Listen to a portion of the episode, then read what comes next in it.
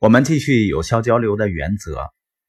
你可以停下来想一想，你更愿意跟什么样的人交流和交往呢？是那些不愿意理你、对你一点兴趣都没有，还是喜欢甚至欣赏你的人呢？我们人类啊，都有一个共同的心理，我们都希望别人喜欢自己。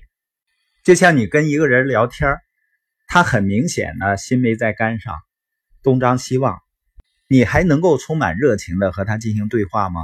如果他表示出对你的接受和欣赏，不管是直接还是间接的。那就不一样了。我们都很熟悉的“士为知己者死，女为悦己者容”，就是表达了人们渴望被认同、被喜欢、被欣赏的心理。人际关系大师林肯说过：“啊，假如你希望别人认同你的立场，你必须先让他相信你是他的朋友。也就是说，假如你希望别人认同你的机会，认同你的产品。”你首先先让他认同你，他把你当成朋友了，所以呢，社交电商的关键词呢也是要认同，要么呢认同你这个人，要么认同你的品牌。一个人如果通过微信群或者朋友圈做生意，它只是单纯的刷屏，没有人与人之间关系的连接，而且呢，你刷屏的那个产品也不是什么知名的品牌。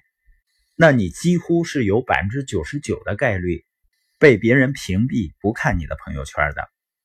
所以，我们正在听播音的书友呢，如果你周围有这样的微商朋友，你可以把这个播音发给他。我们前面也有播音在分享经济时代如何建立个人品牌。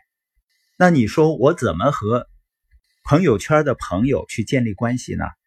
很简单的，你只需要对他表达的观点。如果你认同或者欣赏的话，你表达出来，那你怎么知道他的观点呢？你可以看他的朋友圈。所以呢，微营销不仅是打造和经营好自己的朋友圈、自己的社群，而且要积极的回应一些朋友在朋友圈的动态，因为没有人希望自己发的朋友圈呢像空气一样没有任何回应。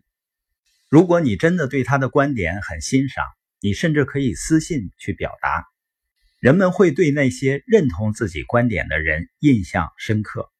就像我们讲的播音，我们系统的文化。如果有人跟我说呢，我听你的播音听一次吐一次，那我还愿意理他吗？但是前几天呢，我们有一个小伙伴，成都的，他给我的微信呢，给我印象很深刻。我甚至在去哈尔滨、沈阳、唐山的会议上呢。也谈到了他微信的内容，我给大家念一念。当然呢，这是经过他本人同意的。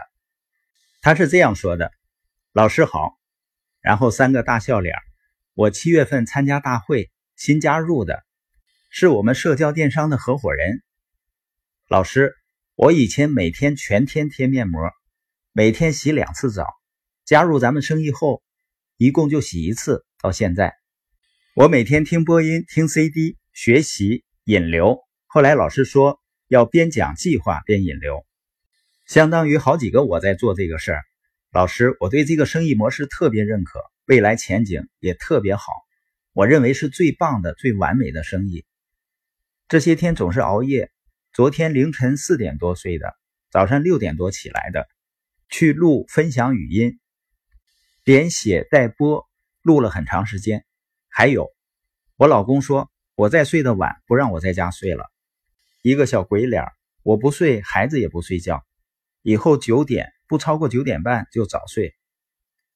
其实我是四月份听到您的播音的，前几年做生意失败了，您的播音里说要有强大的系统和系统合作，所以我就去找系统的。